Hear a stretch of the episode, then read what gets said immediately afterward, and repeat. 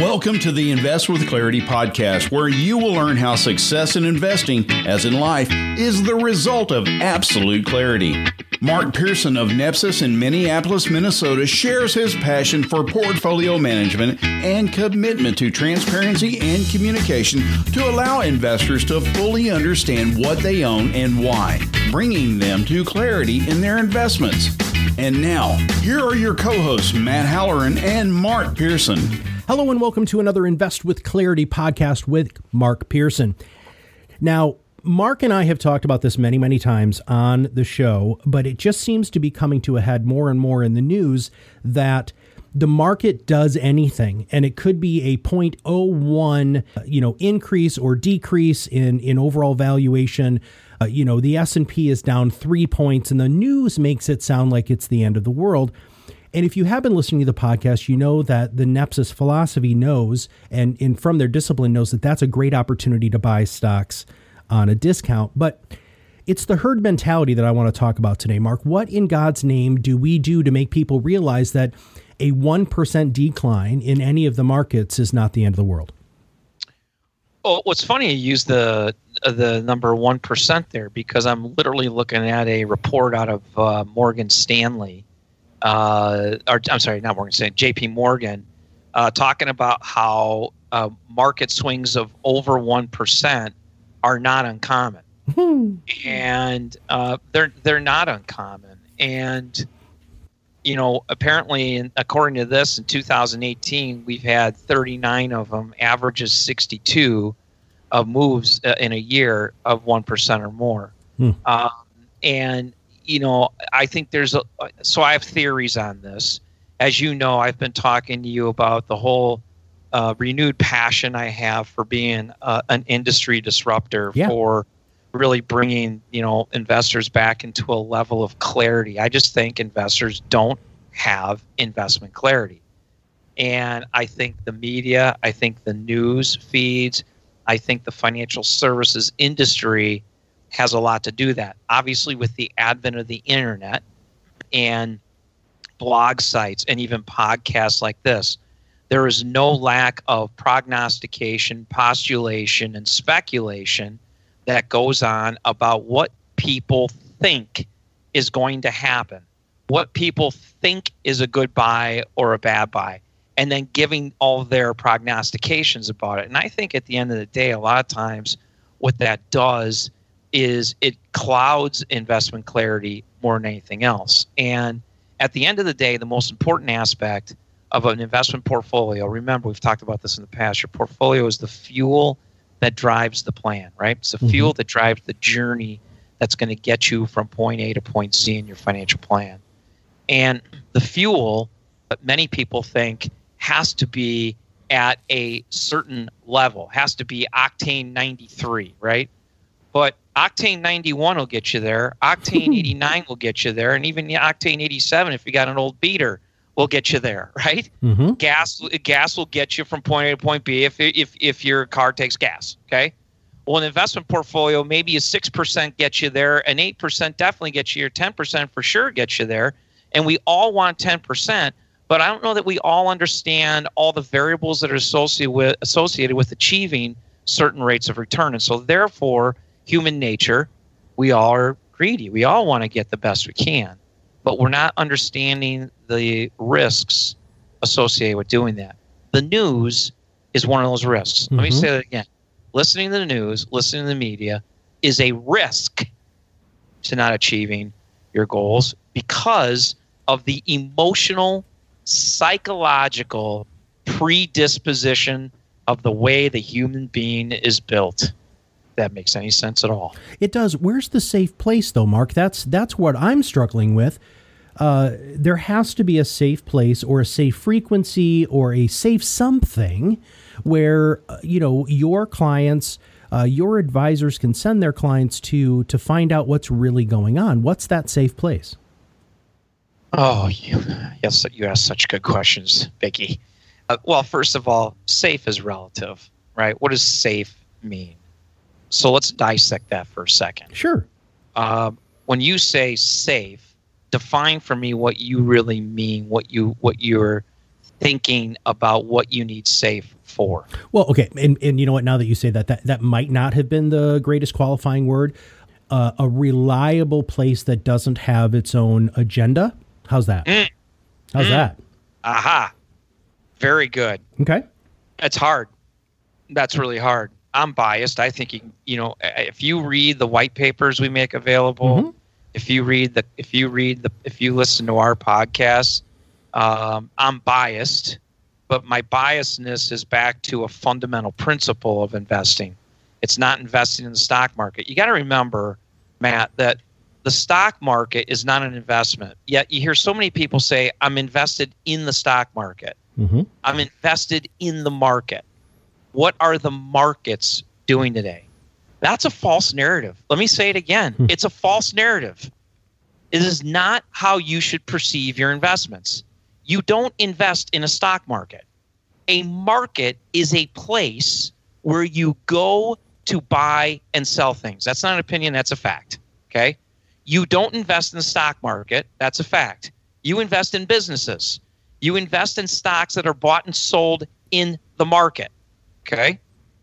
And what investors are struggling with is this narrative of fees and indexing. Go buy the index because it's cheap. And I had this conversation with an advisor this morning about this, Matt. Hmm. This this idea that we the, the industry is killing itself. I mean, we're we're eating our young, so to speak, here. Because what we're doing is we are teaching a false narrative. We are teaching people that the only way to invest is to go into an index fund and to benchmark your performance because everyone wants to know how am I doing? How am I doing? How do I know if I'm doing well? Are you on track to accomplish your financial goals? Is your portfolio performing? Is the fuel that is driving your plan is the fuel working? Is it getting you from point A to point Z? You maybe don't need 10% a year to get there. Maybe you only need 5. Maybe you don't have to have as much volatility. Maybe you don't have to take as much risk. Understanding where you need to go, okay? So the industry is teaching this, but I sat down with I had four meetings yesterday with investors who we manage money for for one of our advisors. And every single one of these clients that this advisor put me in front of one of their main issues was their portfolio that we manage was not doing as well as the S&P 500 this year or last year. And the reason is that most portfolios not only are not invested like the S&P 500 but they should not be invested like the S&P 500. Fundamentally, fiduciarily, long-term investing should be in US, international and emerging markets. Now, yes, international emerging markets are from a performance standpoint huge disparity to the United States since the financial crisis. And the next podcast we'll bring Chuck back on. We're going to talk more about this. But I showed these folks some statistics. I want our listeners to listen to this really careful. This is going to blow you away. When the S&P was up 10% this year, just over 10%, Matt, the top 6 holdings, which were Apple, Microsoft, Amazon, uh, Boeing, Visa, and Netflix, were up again. The top 6 brought in 6% of total return. It was 59.34% of the S&P's total return year to date. Six stocks. What people don't understand about indexes is they are the, the, the S&P anyway is market cap weighted. The larger the market cap, the more impact it has on the index. Okay? Okay, hold on. I, I want I want you to define that a little bit more, please. The the market cap weighted, because this is now those six stocks. I think people can can grasp, but I, I think this is okay. Uh, elaborate, Yeah. please. So there's a committee that decides what percentage and what companies go into a there's a formula and I don't know the formula, but the committee picks what stocks that go into the S&P 500. E- e- the the larger the market cap of the stock, the greater impact it has on the index. Because the, there's a formula, and I don't know what the formula is, Chuck probably does, but basically, the weighting of each stock to that index is based on the size of the company. So Apple, for an example, has a 4.29% weighting to the index. Visa has a 1.07. Microsoft 3.56. Weighting to the index. So the smaller the company, the less impact to the index. And what you end up having is a false sense of how an economy is really doing.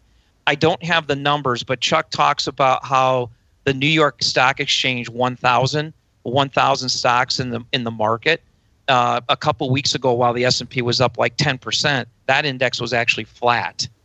Okay? So I, I'll go into that more in a minute. But these six stocks, because it's market cap, the larger the company, the more impact it has on the index.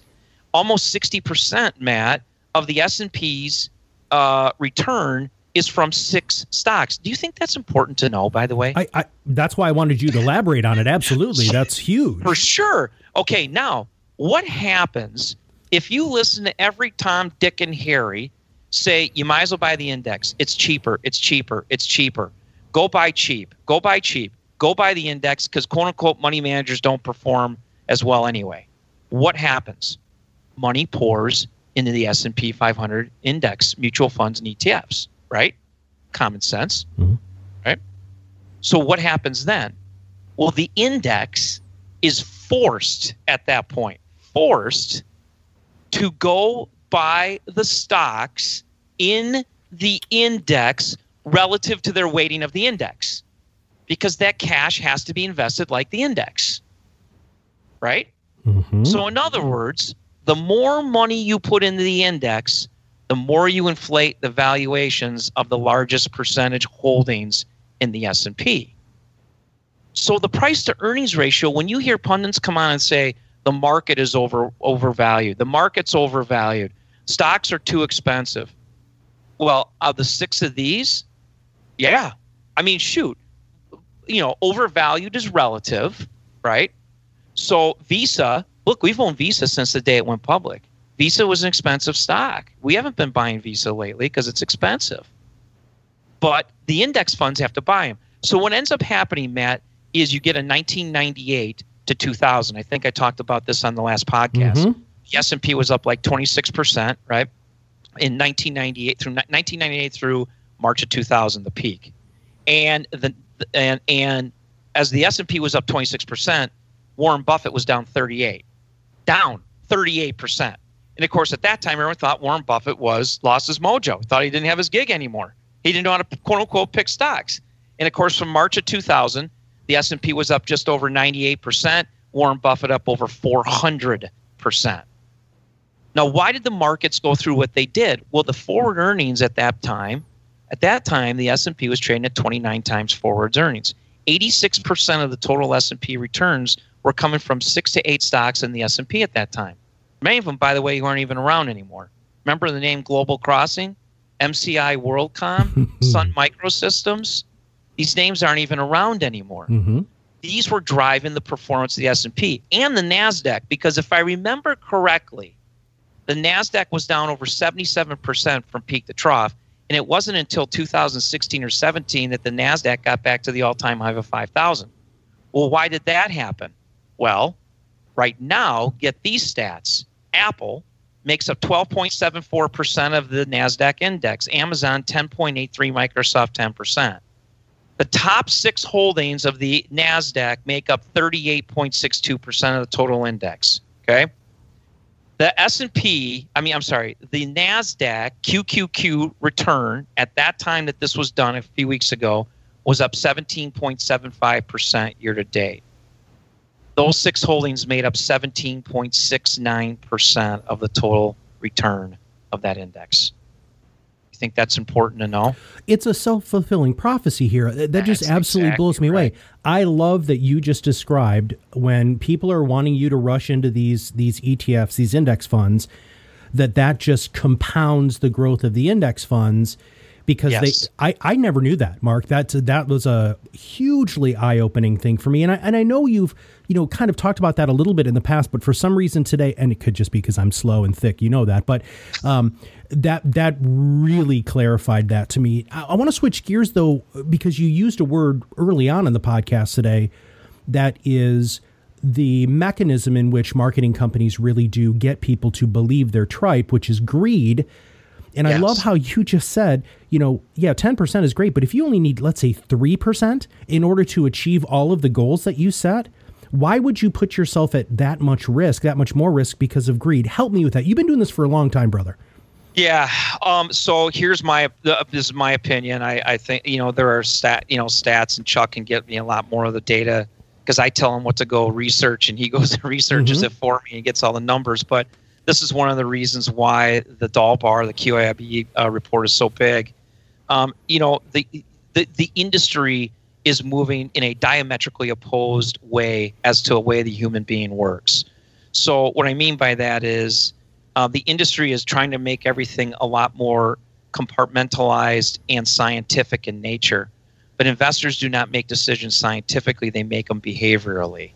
And therefore, when you take the behavioral aspect out of investing, you will always have the Dalbar report and investors not uh, and, and not being as successful in their investing as possible. And it's because investors are built. We are built on an emotional platform, and we are built on a platform. We want more, and we are greedy. We want to make more money. We want to make more as much as we possibly can. Now, not everybody's built this way, obviously, but the majority of people are. This is why you see investors buy at market highs and sell at market lows. Nobody wants to buy when everything's down. Everybody wants to buy when everything is up. Why? Because it makes them feel better. We get a psychological, we, we get an emotional response far greater when we make money in a positive way than the emotional response we get when we are losing money. This is the this is the essence of Nepsis. This is the essence of the importance of clarity. And I always say to people, Matt, can you put a value? Can you put a price on clarity? Can you put a fee on clarity? If I'm charging you X, but I just talked you off the ledge from not selling your great companies you own, how much did that just save you over the long term, right? Clarity is a powerful thing. And we live in a world where the industry is trying to put us in a comparison position. Look at social media. Social media is built on comparing. That people aren't marketing people and business people are not stupid. They know how to make money. And they make money by focusing on emotions of people. Well, when you give people greater clarity about their emotions and understanding about what they're doing, I believe they position themselves much greater to be successful longer term. It's not about the rate of return in your portfolio. And by the way, rate of returns are historical. Hmm. What's going to happen in the future? All the conversations I had yesterday, all these conversations I have with people, and I don't meet with investors a lot, and I did yesterday. And I almost had a sense of rejuvenation in this idea of how investors are so misled.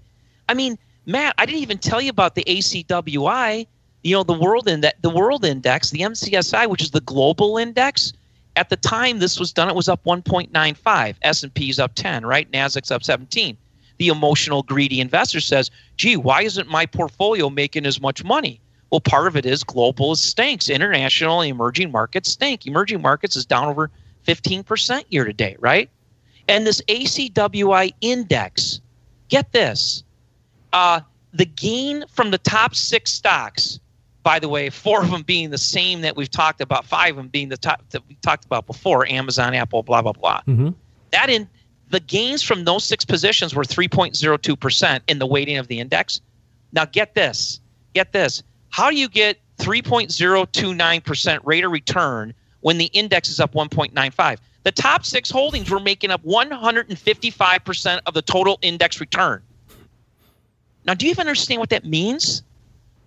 That means that the rest of the index, the other 94 companies combined, are negative Mm-hmm.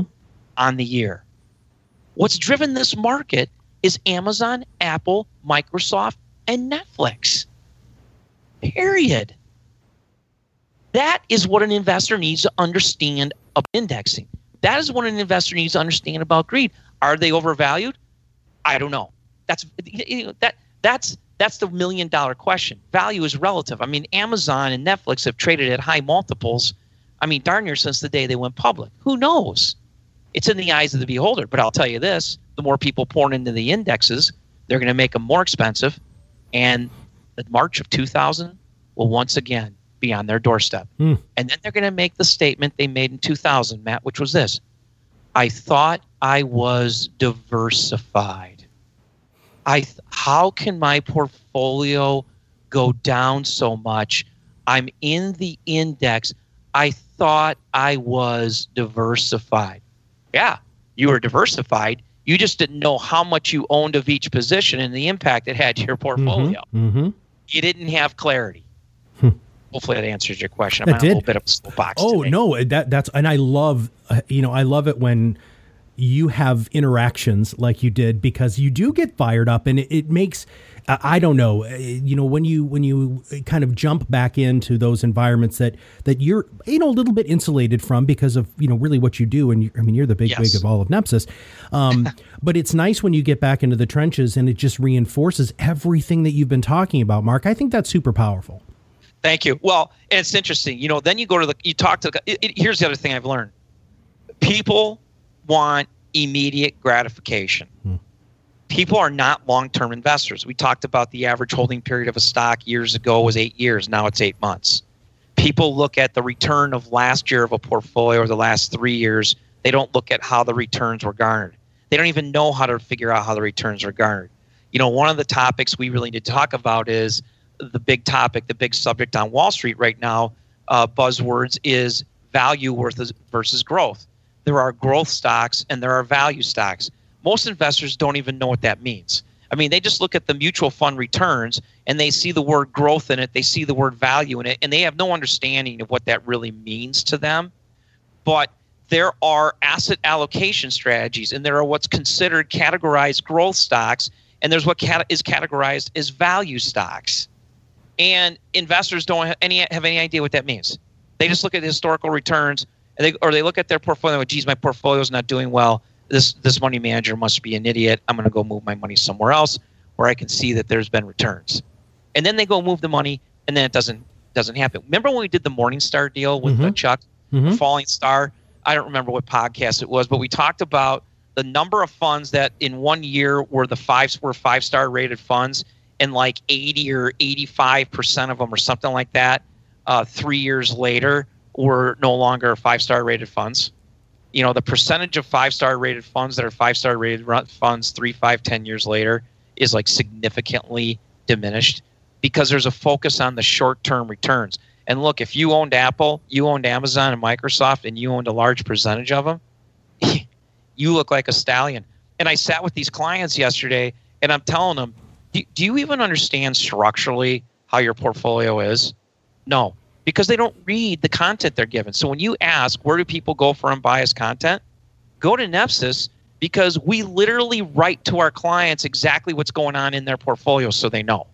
I, I think ultimately, at the end of the day, no portfolio manager has a great year every year. Warren Buffett's a classic example of that.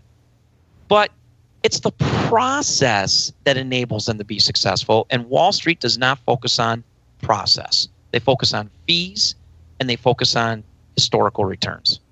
if you have not signed up to get communication from Nepsis, if you haven't spent time on the site, if you haven't watched the videos, you haven't listened to the radio show, you haven't downloaded the white papers, I believe you're doing yourself a disservice because even if you're not using Nepsis or, or a financial advisor um, who uses Nepsis for their money management, take those white papers and, and hand them to your advisor and see how they respond. It will be quite telling.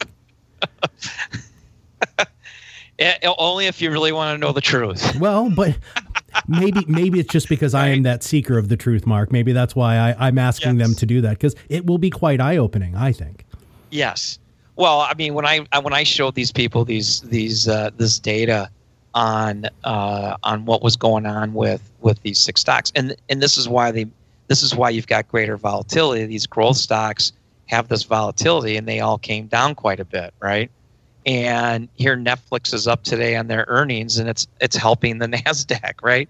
I think last time I looked, the markets were as a whole, the S and P and Dow were down. Nasdaq was up, I think, because of uh, Apple. Several years ago, while everyone thinking was thinking the U.S. stock market was so much better than the world markets, there were days where I, I remember one day I was driving, and uh, they were talking about the how the Nasdaq was up one percent on that day, and 100 percent of that one percent was Apple. Hmm.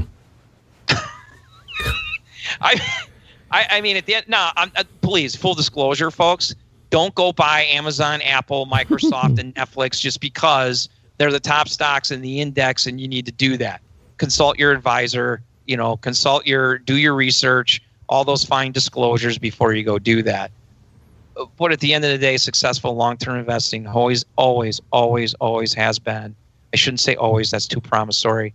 Uh, time tested, investing in great businesses over time has benefited investors tremendously. With volatility, of course any sort of uh, kind of wrap up to this growth versus value. And, and oh, well, we do need to preview the next show that Chuck is going to be on, Chuck Etzweiler, and we're going to dive into a lot more of these numbers. So if you love that stuff, and, and Chuck being on the podcast is always so much fun. Um, yeah. Make sure you tune into the next one. But uh, closing thoughts about today. Yeah, I, I think uh, we're in the midst right now of a pullback. Uh, we've got an election coming up. It's near term uncertainty. Uh, during election years, we always see this kind of thing happen. Uh, people are debating are we seeing a, a shift from growth stocks to value stocks? Uh, who knows? Frankly, a well diversified and asset allocated portfolio should actually own both. And uh, I'll end with this. We have now put out quite a few podcasts. Um, I have had people uh, listen to all of them. I had one guy actually uh, message me and say he's listened to every podcast three times. Wow. Um, if if if you have not listened to all the podcasts, investing with clarity podcasts, and don't have a greater understanding of how you can be successful in investing, I don't know what else can.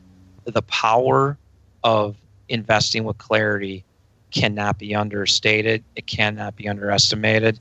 And frankly, I'm not sure what kind of value you can put on it, but I do know this. We are all humans. We are all behavioral. Uh, we are all emotional. And at the end of the day, the greater clarity you have about your plan and your investing, I believe the greater it can have the potential to enhance your investment process. And with that, please go to the Nepsis website. Uh, all sorts of great uh, information, uh, the past podcasts, radio shows.